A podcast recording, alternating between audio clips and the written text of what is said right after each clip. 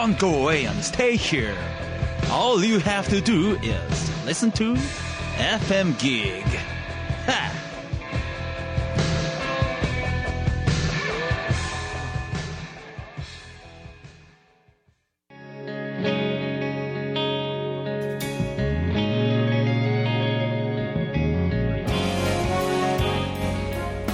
森日和のワトセトラジオ。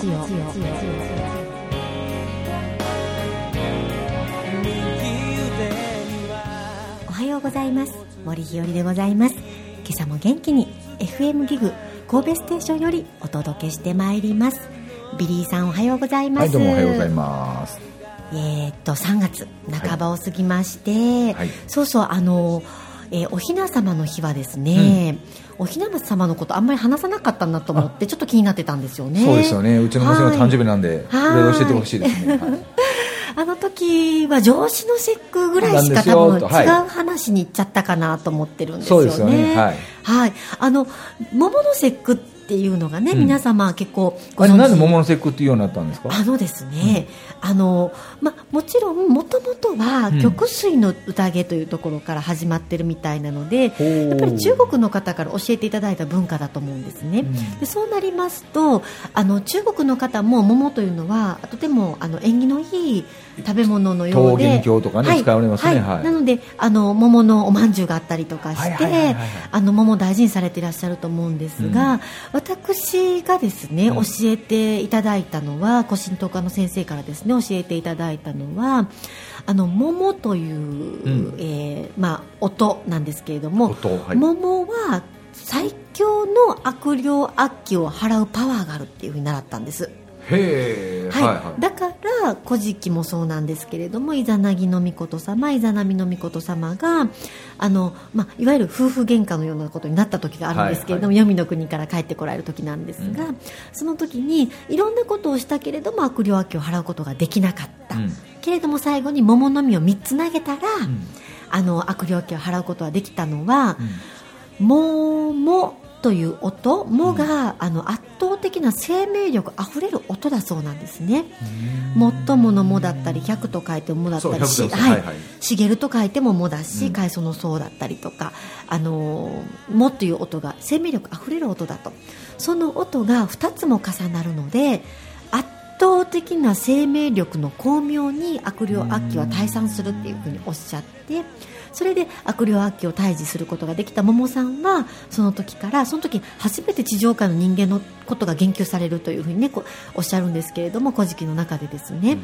うん、桃さんには役割神様の名前と役割が与えられて、うん、地上界の人間のことを守ってねと言われるとイザナギの御事様から。なので桃さんはですね人間を守るという役割があるそうなんです。そうなんですか、はいはい、なので節分の時にはその海苔と桃さんの役割がつくところまでのストーリーを海苔としてあげて豆に桃の霊力をつけて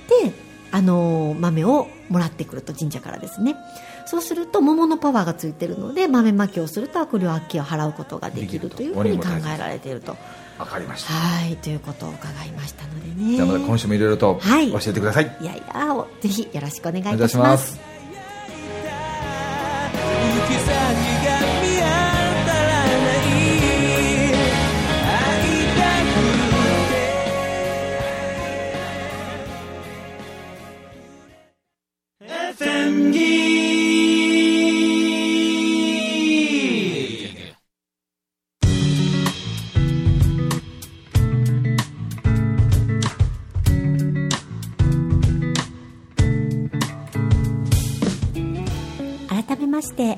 おはようございます。さっきの、ね、桃の話でね、はい、僕が一番響いたのは、はい、僕はある先生にね、はい、その言語学の大科の先生にその100っていうことをこだわって今からの人生生きていきなさいって26歳の時教えてもらったんですよ。100にこだわって100っていう、で、はい、100っていう数字は原理限定の法則の集合体の数を表すと、はい、で今おっしゃったように、桃って読むだろうって、はい、この桃っていう、はい、そのおっしゃってました音もいろんな原理限定の法則が詰まっているので、はい、すごくいい意味の幸運である。だから満点、はい、これはすごくいいんだよっていう満点っていう意味と、それに満点とかっていう数分も桃100なんだよっていうのを今その桃の節句のね、はい、桃で思い出しましたですよ。なるほど。先週ぐらいでしょうかね、中村文明さんの YouTube に出させていただいたという話をしたんですけれども、はい、その時に話したと思うんですが、はい、餅つきの桃同じなんですよね、はい、餅つきの桃は生命力あふれる音で、はい、地が千代にや千代にの地、土の地、地筋の地ということで、未来永劫続いていく大切なものという意味があって、だから餅っていうんだ、はい、で地は未来永劫続いていく大切なものなので、例えば肉体が滅んでも続いていく魂のことを指したりするんですね。でお正月は年神様をお迎えするので、年神様をお迎えするときに、私がその迎える側が元気ないと失礼なので、はい、元気な御霊にしないといけないんですよね、なので餅つきをして、もう生命力あふれる地御霊をぺったんぺったんもつくですけど、ドンってつくのもつきですし、はいはい、くっつけるもつきだし、はい、付き合う付きそうもつきなんですけど、この場合はくっつけるで生命力 あふれる御霊を自分にくっつけて、元気な魂で年神様をお迎えするというために、お正月前に餅つきをすると。そうですね、大体餅つきって正月前ですからね、はいはい、物理的に鏡餅を作るためとか、お雑煮を作るためとか、あとは昔はお年玉もお餅だったので、はいはいはい、お年玉のためにという物理的な理由だけではなくって、いわゆる年神様を迎える姿勢として自分が元気な御霊にするというために、餅つきはご神事としてしているというふうに伺いますので、餅つきご神事なんですね。ご神事ですね。もうでも日本の行事ってほとんどがご神事だと思うんですよね、お相撲さんもね、しめ縄、なんですか、回しがしめ縄と一緒で、そして土俵もしめ縄でということで、ね、あれも正常結界という結界を張っていらっしゃって、聖域にしていらっしゃるとか伺いますのでね、もちろんお相撲もご神事ということなんですよね。はい。そっか、僕その餅って今と思いましたね、はいはい、でなぜ桃太郎さんは桃なのかというのもその理由ですけれども、桃太郎さんのお月の、ワンちゃん犬さんとキジさんとお猿さんは決して強そうじゃないんですよね、強そうじゃないけれども、どうやって強くなって鬼退治ができたかっていうと、きびだんご1個もらったんですよ、ね、はい、たった1粒なのに、おばあさんがですね、きびだんごのはきつい厳しいのき、で B もB とかみとかひとかちは御霊を指すみたいなので、強い御霊っていうのきびっていう音にあるみたいなんですね。きびだんごをおばあさんが結んでくれたきびだんごですよね。むすひ、おむすびむすひ、むすひは苔がむすのむすですから、生命が生まれて発展していく音がむすで、火は御霊なので、強い魂に生成発展していくように結んでくださったきびだんごを一つ食べるとより強くなるということで、鬼退治ができたというふうに言われますので、そういう意味では日本語の音の言霊っていうのはとても重要だなというふうに思いますね。思い出しましたよ。何ですか？ゆうちゃんと昔話の話したの覚えてます？何週間、そんな前じゃないですよね、きっと。あの時にさ、はい、なんで桃太郎の帰ってきた時に、鬼と一緒に帰ってうんぬんの時に、あれ日本一って書いてあるのはなんでかっていう話で終わってたんですよね。そうですね、それ調べますって言って忘れてましたね。忘れてた。今日ちょっとね、メモはね見てたんですけどね、ずっと前に話した内容のあれしましたよね、はい、あと小太りじいさんは、一体どんな話だったんとかね、そう、桃太郎さんってね、いろんな意味に使われてるんですよね、あれ結構だから、そうですか、言うたけど会社経営として、犬が忠誠心を指してうんうんって書いて、でもあれ日本一でなんでね書いてあるのかなっていう。本当ですね、いつの時代に作られた物語かにもよりますよね、きっとですね。であの時に教えてもらったのは、鬼のパンツははいはい、はい、そうですね、そうそう虎の、はい、鬼門の方角を子どもたちが覚えやすいようにという意味でだろうということでですね、うん、鬼門というのは牛虎の方角なので、ね、それを覚えるために鬼さんは牛の角が生えていて、はい、牛虎の方角ですから虎の柄のパンツを履いているということなんです。ですからこれがゼブラ柄とかになっちゃうと全然違う、ね、方角が分からなくなるということになるということをねお話しさせていただきました。だから本当に歴史上大切なものは残していかないといけませんので、うん、それが例えば忙しいからとか、もちろん忙しいと思うんですけれども面倒くさいからという理由でやめてしまうことの恐ろしさっていうのがあるなと思います。もうしきたりには意味なくして残っているものはありませんので、しきたりはね、はいはい、なので意味があると思ってかからないといけないですね。なんかしきたりってね、はい、いつの間にかこうなんかこうなんていうきちっと守らなきゃいけないっていうのが薄れてきてません？薄れてると思います。僕しきたりこそ絶対的なもんやと僕も感じるんですけどね、今多様性ってとっても注目されますけど、うん、物事って必ず反対のものがあるからこそそれが自覚できるといいますか、あると分かるということですね、うん、多様性を自覚するの、あると思うのであれば、もしくは多様性を大事だと思うのであれば一様性があるということですよね、うん、で一様性っていうのは分かりやすくかどうか聞く方によりますけど、分かりやすく私が説明できていると思うのは、うん、型だと思うんですよ。型ね、はいはいはいはい、型があってでそこから応用するから多様性が生まれてくると思うのに、うん、多様性ばっかり重んじて型を失ってしまったら多様性もなくなるということです、はいはいはいはい、だから多様性が大事なんだったらやっぱり基本も大事にしないと、うん、もう秩序といいますか断りが崩れてくるので、はい、そうすると世の中っていうのはやっぱり乱れてくるかなっていうふうには思うんですね、うん、今すごく多様性って言われますけれども、うん、だったら始まりですよね、うん、一様性型もしくは一人一人の物差し、もしくは日本の国で生まれ育っているのであれば日本の物差しっていうものがあるからこそ多様性があるんだっていうことを考えないといけないなっていうふうに思いますね。あとは前にも多分お話してると思うんですけど地名ですよね。地名ね、地名って本当面白くって、もう私の友達もそういうのが大好きな友達がいました。もう行くたんびにも うるさいぐらいここは絶対海だったとかはい、はい、浜辺だったとかいろいろ地名を見て言うんですけれども、はいはいはい、地名にその土地柄が残っているので、うん、やっぱり地名も残してほしいですよね、うん、簡単に変えてしまいますと、簡単じゃなくても変えてしまいますと、その土地柄が分からなくなってしまうので、うんなので今市町村合併もだいぶ落ち着いてはいるとは思うんですけれども、うん、なんかやっぱりその土地の歴史を示すような地名は残していただきたいなって思いますね、うんうん、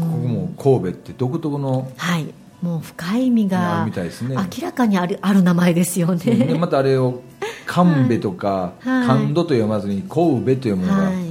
あともう一つはですね神戸で今思い出したんですけど、はい、漢字は古い言葉は後から当てられている場合があるので、全てをひらがなにした時に見える世界っていうのは全く違ったりしますよね。全てをひらがなにね、はいはいはい、なので神戸ももしかしたら神の扉っていうことにも意味があるかもしれませんが、うん、後から当てられたとすると神戸という音ですよね、もしくは首と書いても神戸ですし、そうです、はいはい、そういう意味ではひらがなにした時に見える世界もまた味わってみないと本当のところは見えない可能性があるかなと思いますね、うんうん、やっぱひらがなにしたらいいんですか？ひらがなにして、特に古い言葉はひらがなにしたらカタカナではなくひらがな漢字が当て字の可能性があるということですね。はい、はい、と思います。なので今私たち地方創生も兼ねて、うん、大切だなと思う町がより元気になってほしいと思って、本当微力で何もできてないんですけれどもさせていただいていることがあったりして、うん、それも春であれば前もお話しさせていただいた吉野山、はいはいはいはい、吉野山も本当すごいところでですね、うん吉野山と聞いて多くの方はおそらく南朝の皇居とか、はいはいはい、もしくは義経さんが隠れたとか義経さんの千本桜っていうねお能だったりとかの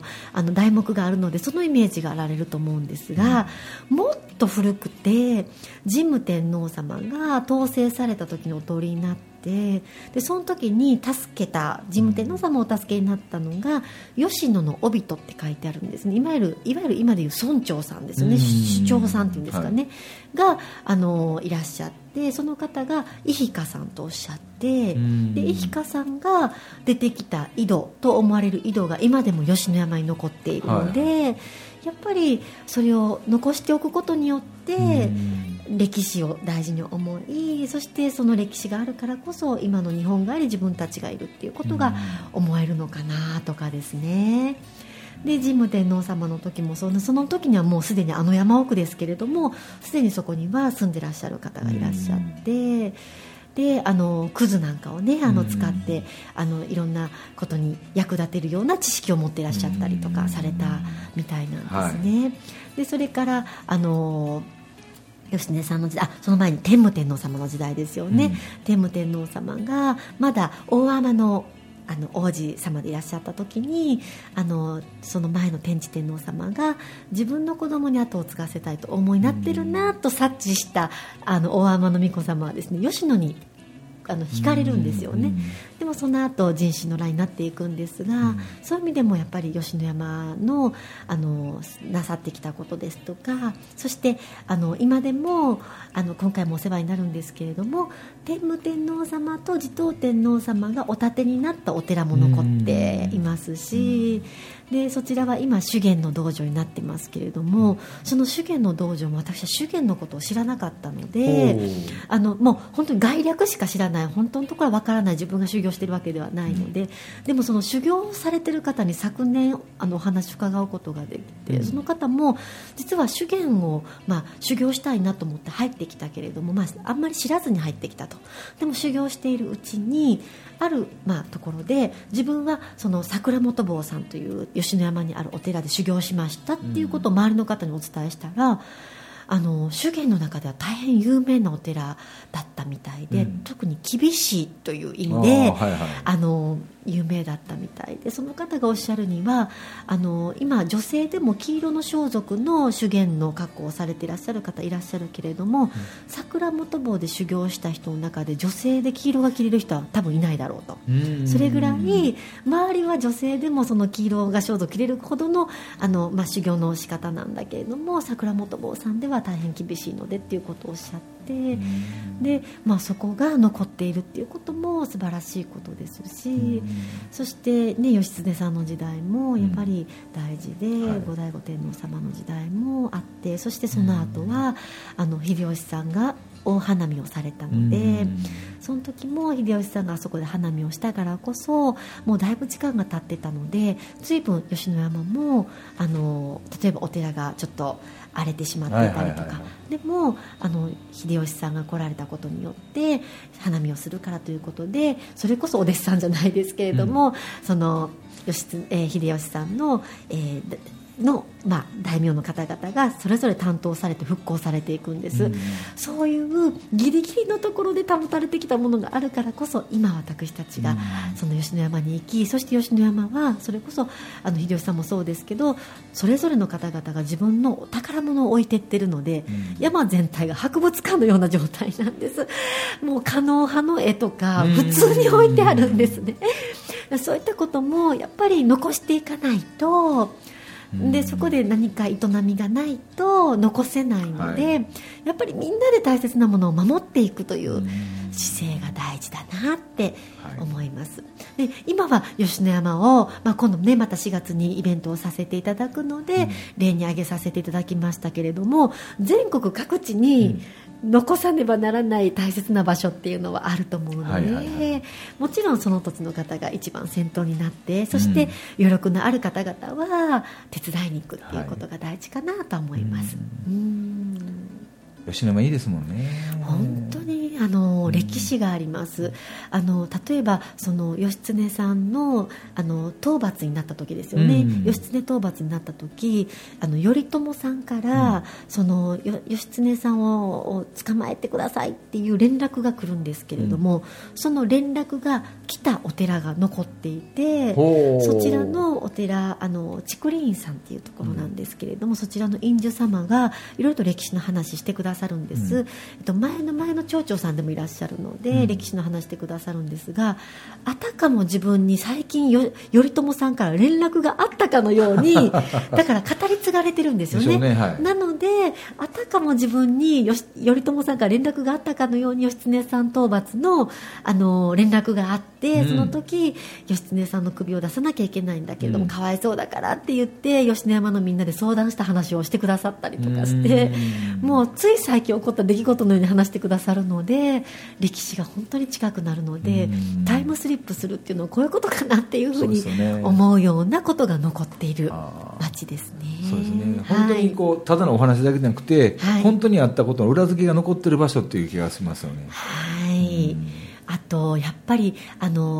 その歴史を守っていらっしゃる方は歴史を守らなきゃいけないから、やっぱりあんまり口外できないことも持っていらっしゃって、それをお聞きできるところまで人間関係を深めるということもまた醍醐味で、そこにやっぱり大事なのは自分自身も勉強して臨むっていうことですよね。今回本当に特別にですね、西行様 の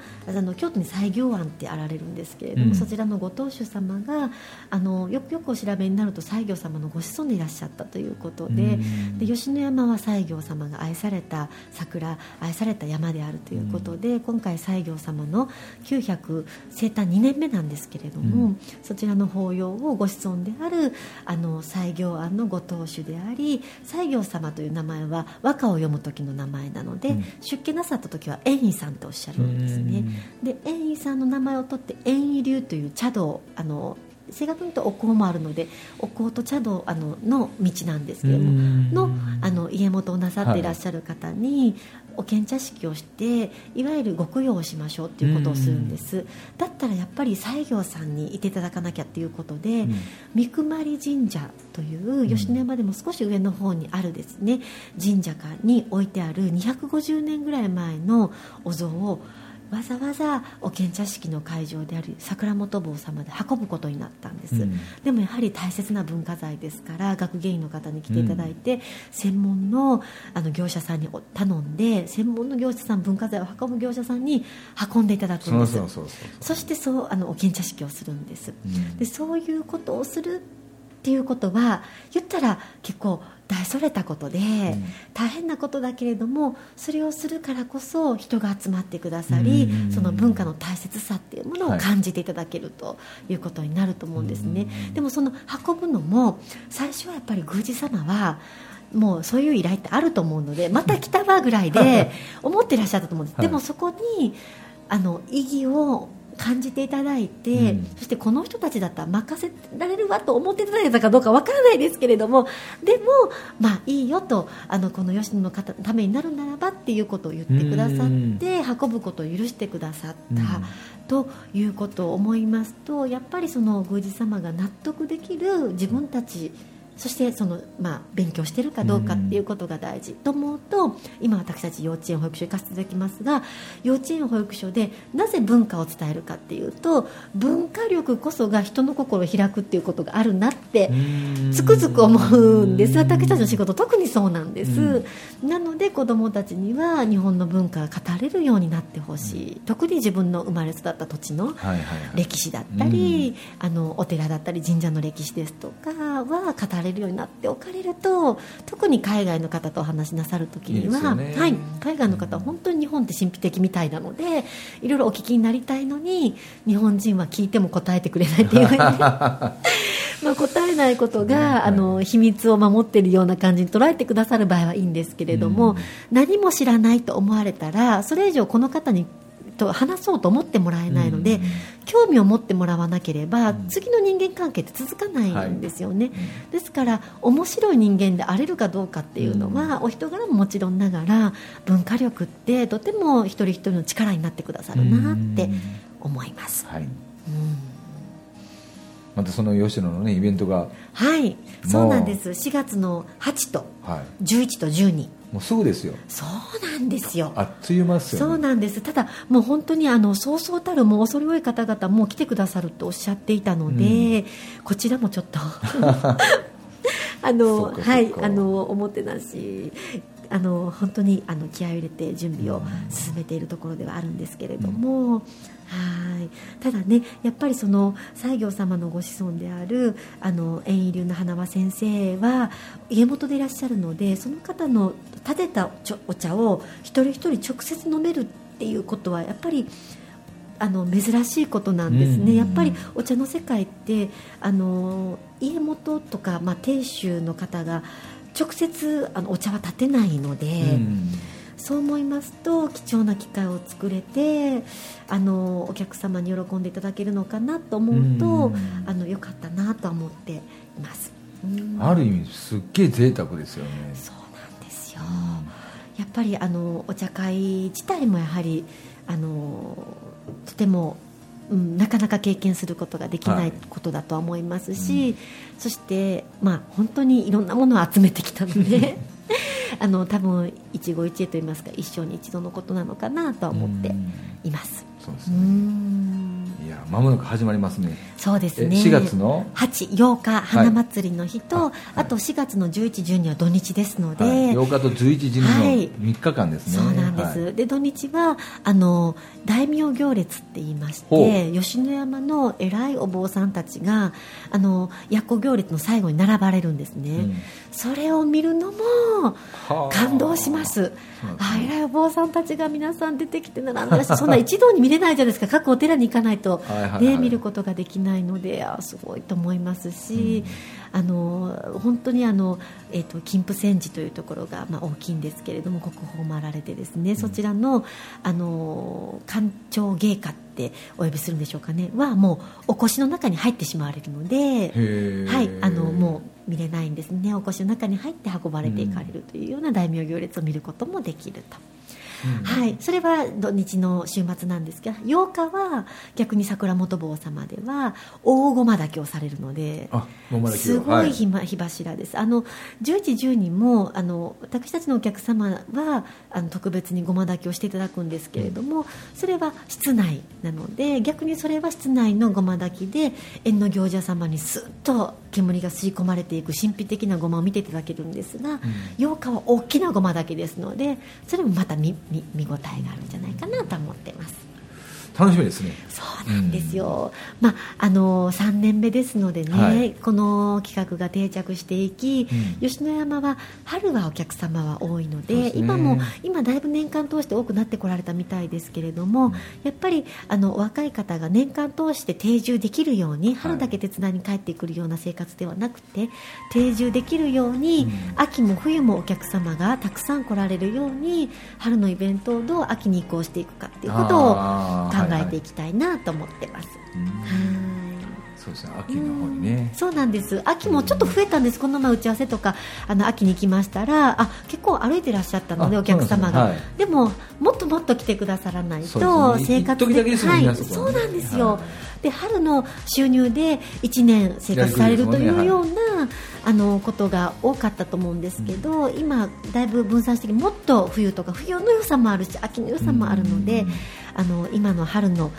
たくさん集まる企画をもっとこう分散できるように考えていけたらいいなと思っております、素晴らしい。はい、いやでもまたね、近づいたらもっと、お知らせをどんどんしていただきながら、ありがとうございます、たくさんの人に知ってもらいたいなって感じておりますけど、ありがとうございます。3年目なんですか。そうなんです。は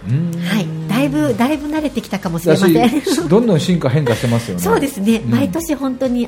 ろんな企画を盛り込んでおりますの でどんどんってい